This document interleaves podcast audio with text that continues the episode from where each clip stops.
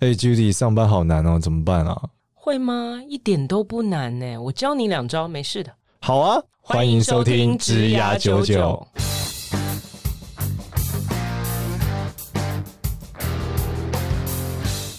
欢迎收听职涯九九，这是由领袖一百职涯贵人引入计划所制作的节目哦。Hello，大家好，欢迎收听职涯九九，我是主持人简少年。我们欢迎另外一位主持人 Judy。大家好，我是 Judy。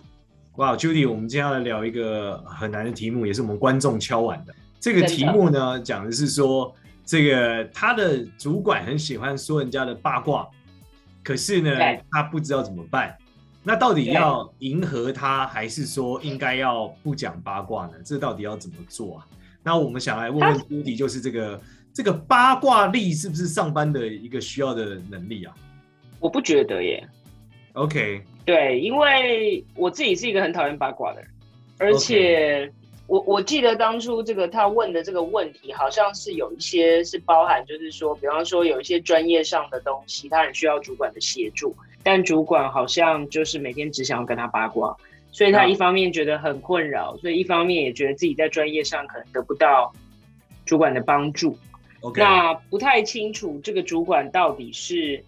呃，不愿意帮助他，还是能力上也没办法帮助他，这个是不得而知哈。但是看起来他的老板就是比较大的热情是放在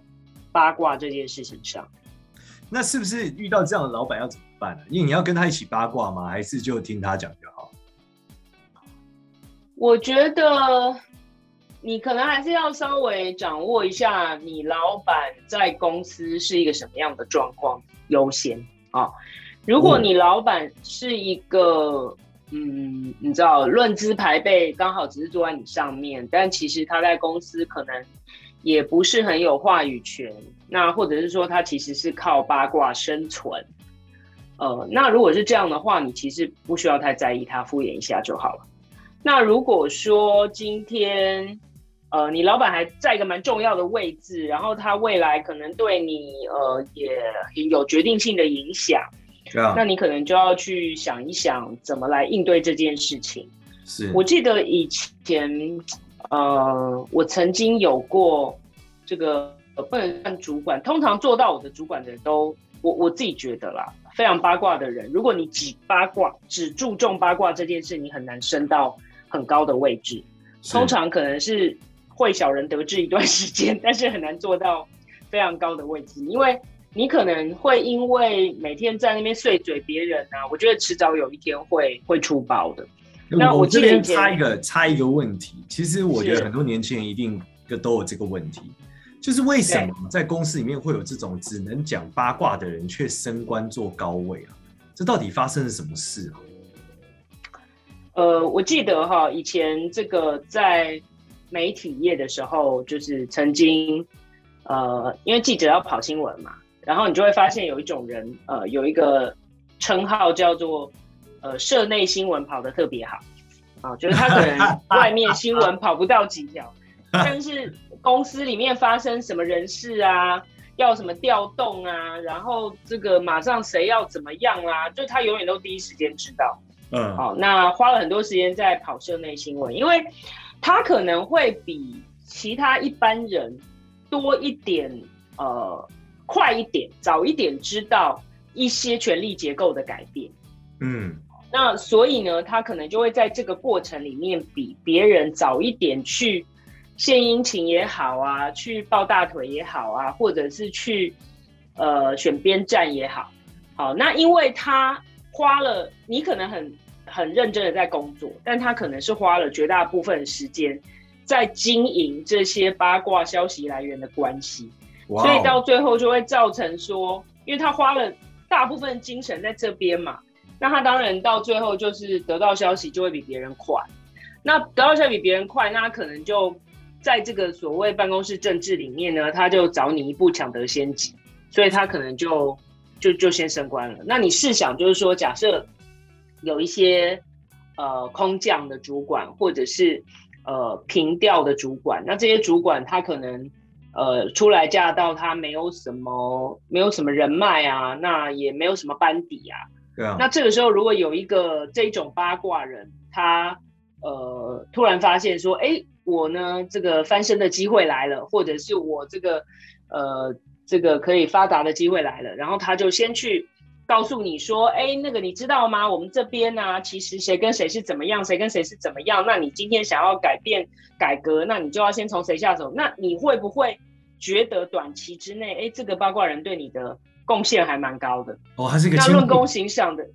对啊，那论功行赏的时候，你一定会想说，当初没有他的话，我就不知道这一个办公室政治的破口在哪里。那我今天是只要偷懒的吃，我要改革要下手，从哪一个破口下去？你不知道嘛？那都是因为他。那短期如果一团混乱的时候，你可能也不是说特别要去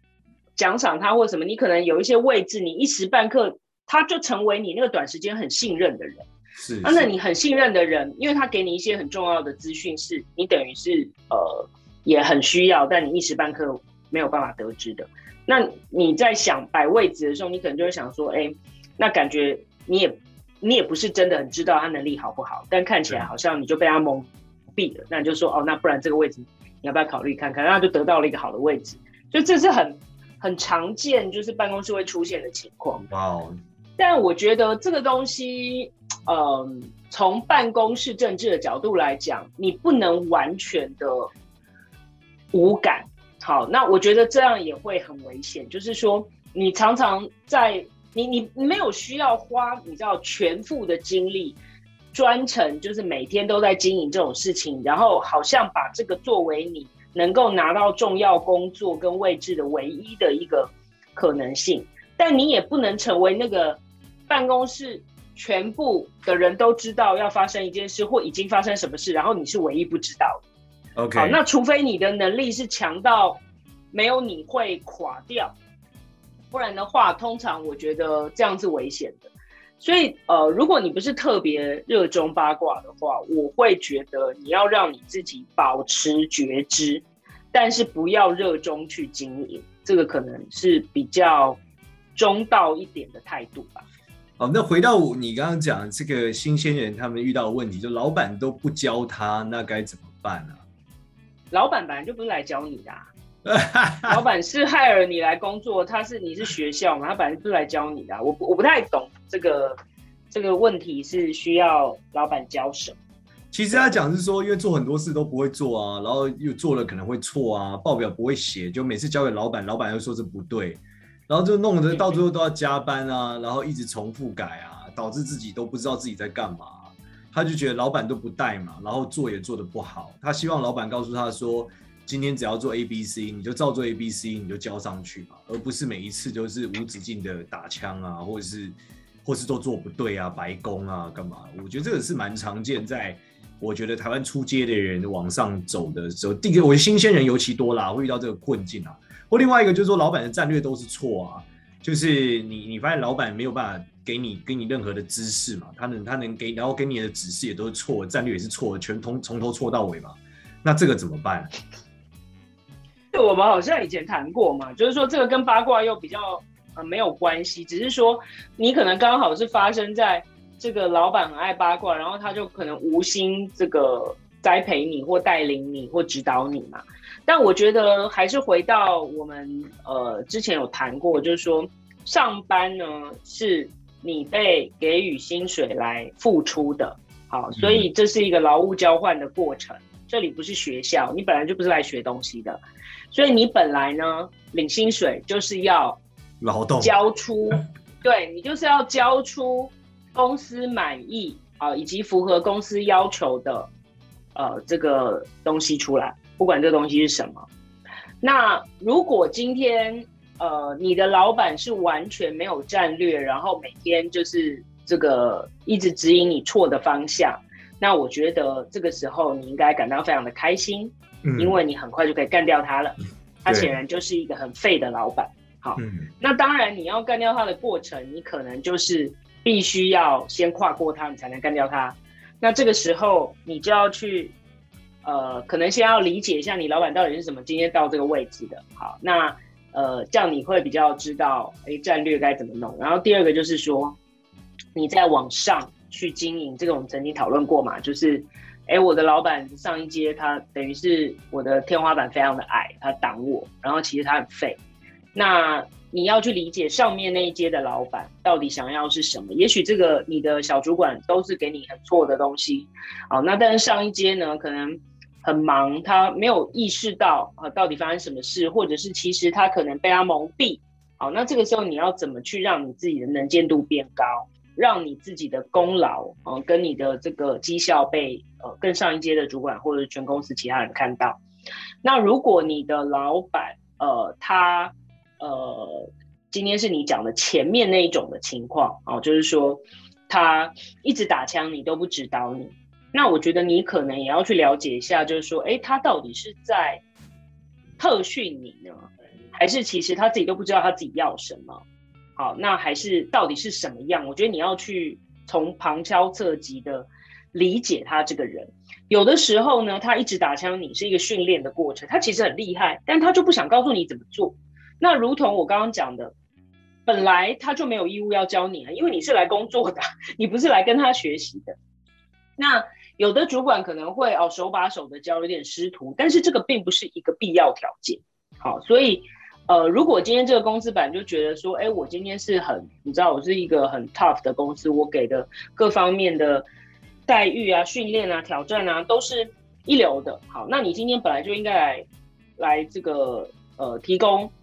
你你这个交付你应该要交付的这个工作。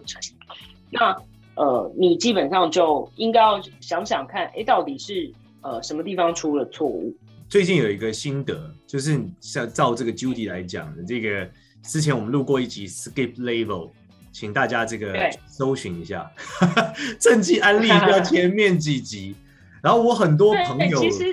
都得到好处哎、欸，在这一集上，就是因为 Judy 讲，就是说，呃，他总算知道怎么跟大老板相处，才能够解决他今天。呃，小老板是一个笨蛋这件事，其实我发现，我最近发现非常非常多，尤其随着疫情的这个爆发，很多人忽然就忍坐不住了，觉得自己的老板是白痴，这种感觉就是爆发起来了，因为一直被追杀嘛。这件事情跟疫情有什么关系啊？就疫情期间，老板会一直追杀他们，跟我们之前录，我们之前也录过一集疫情的，大家可以回去听，讲的就是老板 就发现。万变不离其宗，每件事情都要录录、啊、就是老板没事干嘛，就是一直追杀所有人嘛，然后追杀所有人就会朝令夕改，就会变得很快，那就会开始无限的犯蠢嘛。哦、那他们就发现他们的小老板很笨嘛。那这时候通常你小老板很笨久了之后，大老板就会介入嘛。大老板会发现你为什么绩效怪怪的，对吧？或者是他就会问你说你们最近怎么样啊？但他以前可能就也不知道怎么讲才好，然后抱怨呢又很怕被报复。又又然后不抱怨呢，又觉得这样下去该如何是好？最后就学会纠结，陈述事实中带有讲这称赞自己，然后最后呢，呃，这个大老板也一定不是吃素的嘛。他听完这个内容，一定会得到两件事：一，这个事实大家来看应该是个悲剧；二，哦，你的确干得不错。对，对啊，没错，是。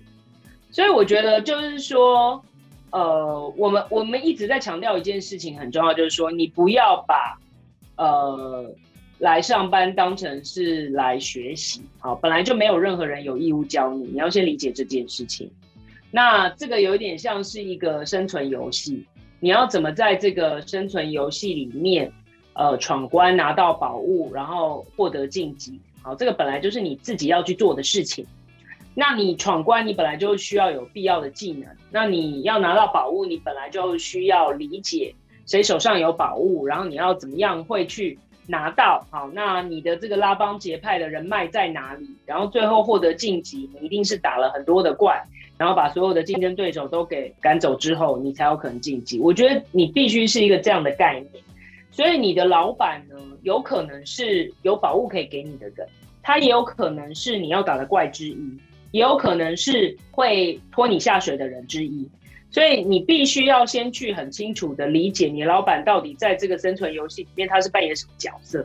他现在是你的老板的面具出现，但他有可能是你的宝物来源，可有可能是你必须去打的怪，有可能是你必须去 对付的敌人，然后也有可能是这个呃看起来啊伪装成你的老板，但事实上可能是会背后踹你一脚的人。那你必须去理解这个相对关系。那当你发现你的老板可能不见得跟你站在同一边的时候，那你就要开始去理解，就是刚讲 skip level，你上面那个老板是什么样的态度。当你去理解，这就是其实是一个用一个玩游戏打不过的概念，就会比较容易比喻，就是说你必须去理解这个四面八方是一个什么样子的相对关系，那你再去处理你的工作，我觉得相对就会比较容易。那至于那个什么喜欢八卦不喜欢八卦那个东西，它就是一个烟雾弹吧。那你不要让自己成为一个就是最后一个都不知道的小白兔，这样就好了。但你一直去迎合，人的时间是有限的嘛，你花很多时间去处理八卦，那你一定也不会有太多时间把你工作做好。另外是我有很深的感触啦，就是呃，我我觉得绝大部分的这个新鲜人可能没有办法充分的理解，就是。你在一个超大的一个机器里面运转，生产机械里面运转的时候，其实这个机械的循环和它这个机械的规律是很重要的。所以，我我觉得在整个我认为专业经理人的的职场锻炼里面，有很大一个能力值是关于这种政治能力的理解，甚至是操作。对，所以我我觉得它本质是一个权力，真的是冰与火啊，是权力游戏的一个冰与火之歌。对，就是说你不能够只想着是你做什么，你把事情做好，事情就会变好，这个是不会的。原因是因为这台机器要转，有太多的必要解决的问题，因为它是一个超大型的机械，它每个每个环节都得对，有点像你的电脑，你不能说你的电脑有通电可以有声音，但是没有画面，你也不能有画面没有声音。那如果你要它动，你就每一块都要动，所以它其实本身的这个借接的过程很重要了。我觉得也就会造成我观察到，就是像 Judy 讲的这种八卦战士最后上去的原因，是因为它可能是这所有系统的润滑油，它并不并不处于能解决某个系统性问题，可是它很它可以帮助某个人串接所有系统，让它良好的运转。那这时候你说他要教你，我觉得更大的另外一个点是，我认为他在这个过程让你觉得没有学习，其实就是一种学习，因为这就是学习政治是一个缓慢的。运转对啊，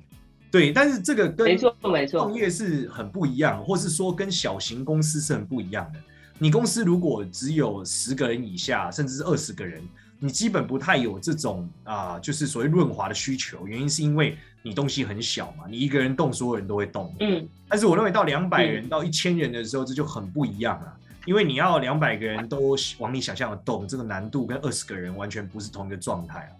那在这个情况的时候，我觉得有些年轻人他沉不住气，他可能就误会了，他会觉得那我想去学东西，就加入了小公司。可是我觉得你要有一个很大的心理准备，是就算你先去小公司学完，你再回来，你的政治力还是得要点。原因是因为大机器就是这样子。所以我我最近很有感触，是因为我已经三十五岁了嘛，我回观我自己十年，就是十年来的。你已经三十五岁，很小。没有，我觉得上班十年应该很漫长。我觉得人生他妈的怎么何苦呢？要这样，就是这个十年的过程，我认为十年会训练你会某种能力。那我发现这整个十年下来，明显的我在就是，如果你是你想选择创业，或你在小公司，其实你在政治的学习上是很低落的。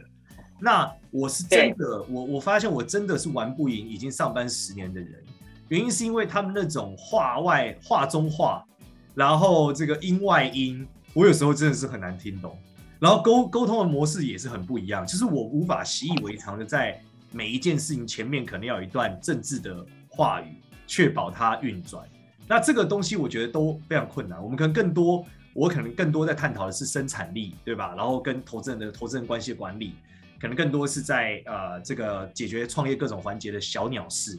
而不是这种大型机械的运转。所以我觉得它本质上真的很不一样，因此我就想要，我觉得趁这次机会啦，我也想要跟这个粉丝们劝诫一下，就是如果你未来人生安排真的是希望在很大的企业里面，就是这种上千人、上我这五百人以上、上千的外商，你其实真的得学会怎么运转在一个大型的机构，包括我认为所谓的政治和权力的的分配，包括资源的整理，你都要有很深的理解。我觉得这时候你才会做出对的决策，因为事实上，我认为啦，我认为官将 Judy 现在很多事情你都是反射性的了，就要不是被迫入职涯九九，他也不会认真去想到底为什么。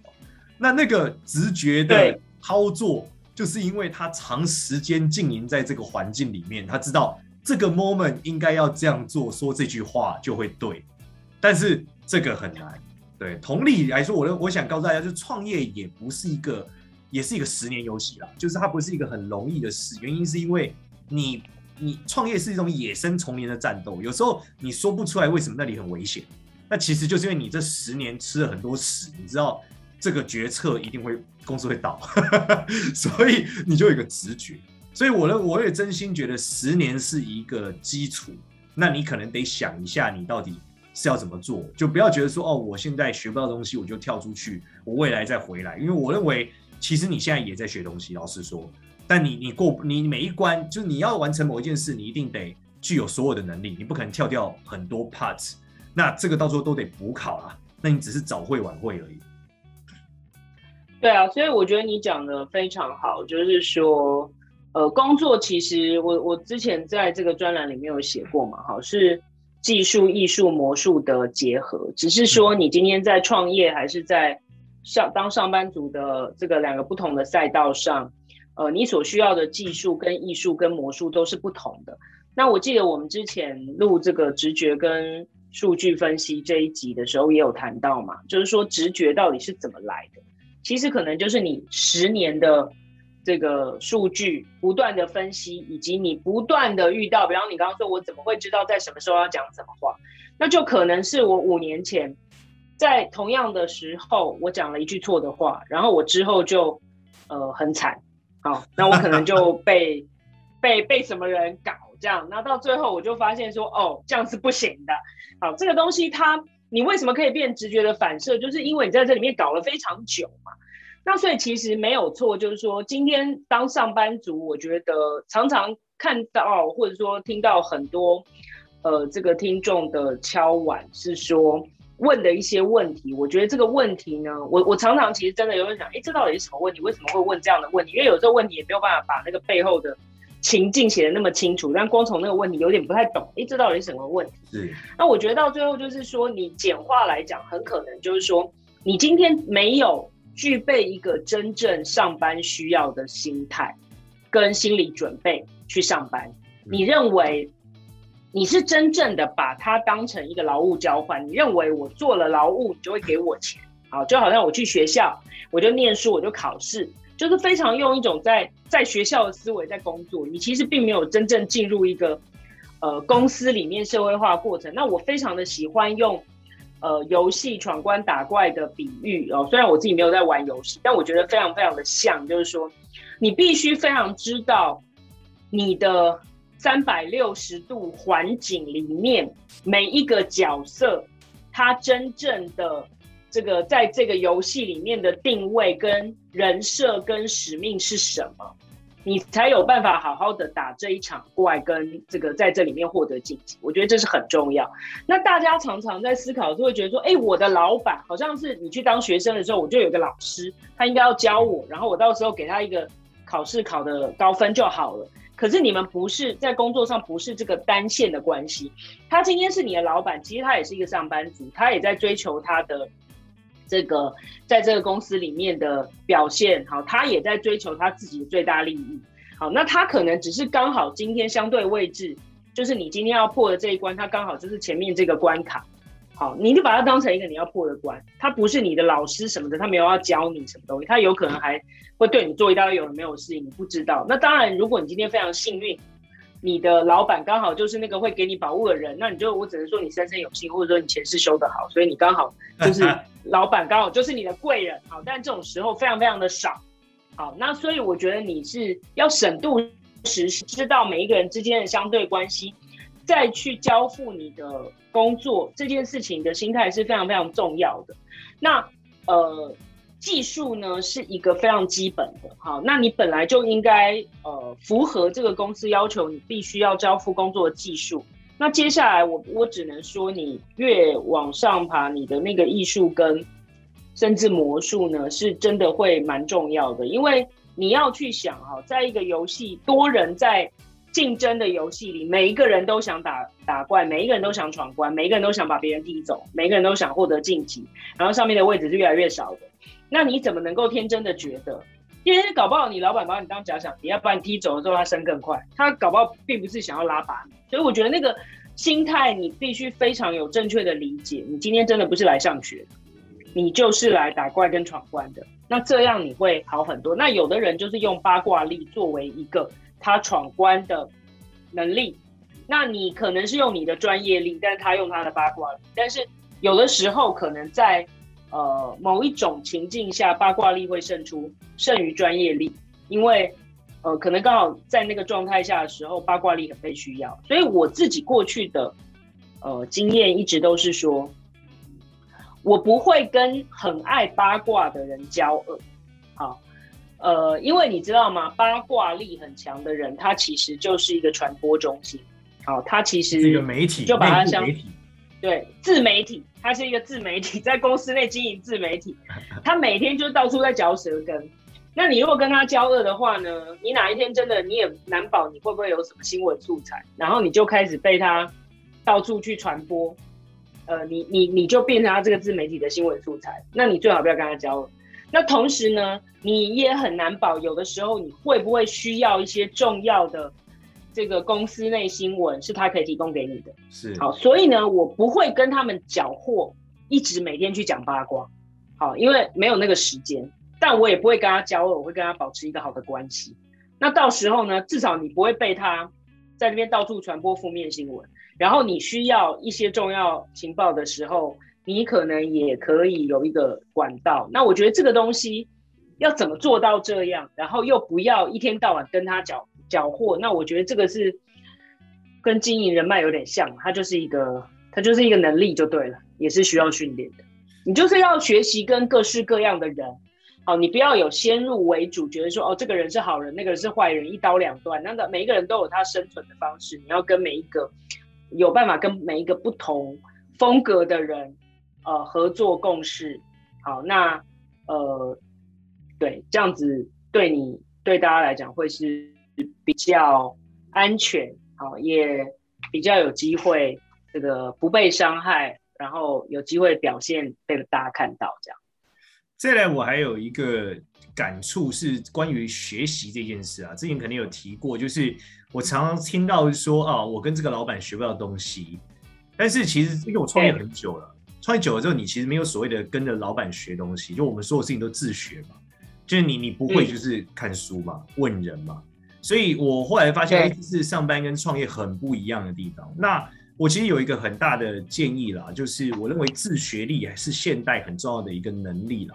原因是因为，呃，我觉得时代的速度变得非常非常快，你很难确，因为你老板的位置跟你不一样，所以他其实很难说真的。有时候他已经不在第一线了，但是第一线变动很快，能做的东西很快，所以你可能必须要自己学会的方法。那更多，我认为战略观是老板可以给的，可在战术执行上，可能有很多新的做法。我觉得这个反而是你能提供的价值。因此，我认为现现代来看，自学力是一个很大的关键啊，就是你如何透过下班后的学习，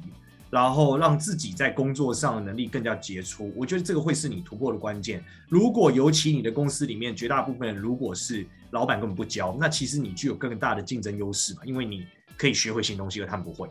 那，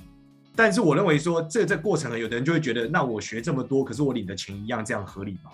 那我会认为说，其实你会的能力都是你自己的啦。短期间来看，我觉得它没有太大的意义。可是，就像我我刚刚前面一直提的，我认为十年是一个很大的关键。而如果你的能力跟某个公司高度的契合，那你就具有很大的价值。但是我认为也是还是很重要，你会很多能力，可是你的正职是零分。我相信你在巨大的公司里面是非常非常难生存的，原因是因为你没有办法让这个大型机械动，你跟大家连接不来一起。就算你的表现再好，可是你都很难成为这个大机械的一个一个管理者或是一个核心呐，因为你毕竟没有办法让大家一起 work 嘛。所以，我我觉得除了专业以外，对于政治的认知也是非常重要的。那这是一般来说，我认为在外面老师可能很少提到，或是说我认为嗯有些。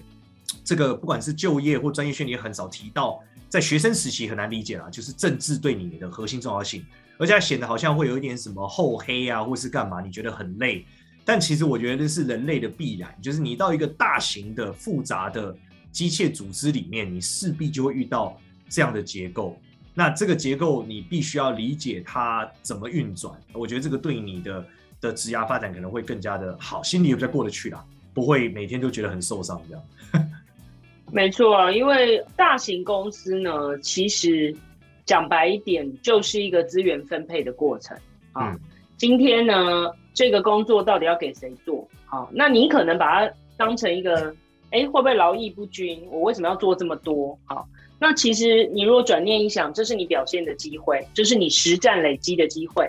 好，那再来就是说预算我要给谁？好，假设我今天有有钱，我要用在哪里？是用在研发呢，还是用在行销呢，还是用在业务拓展呢？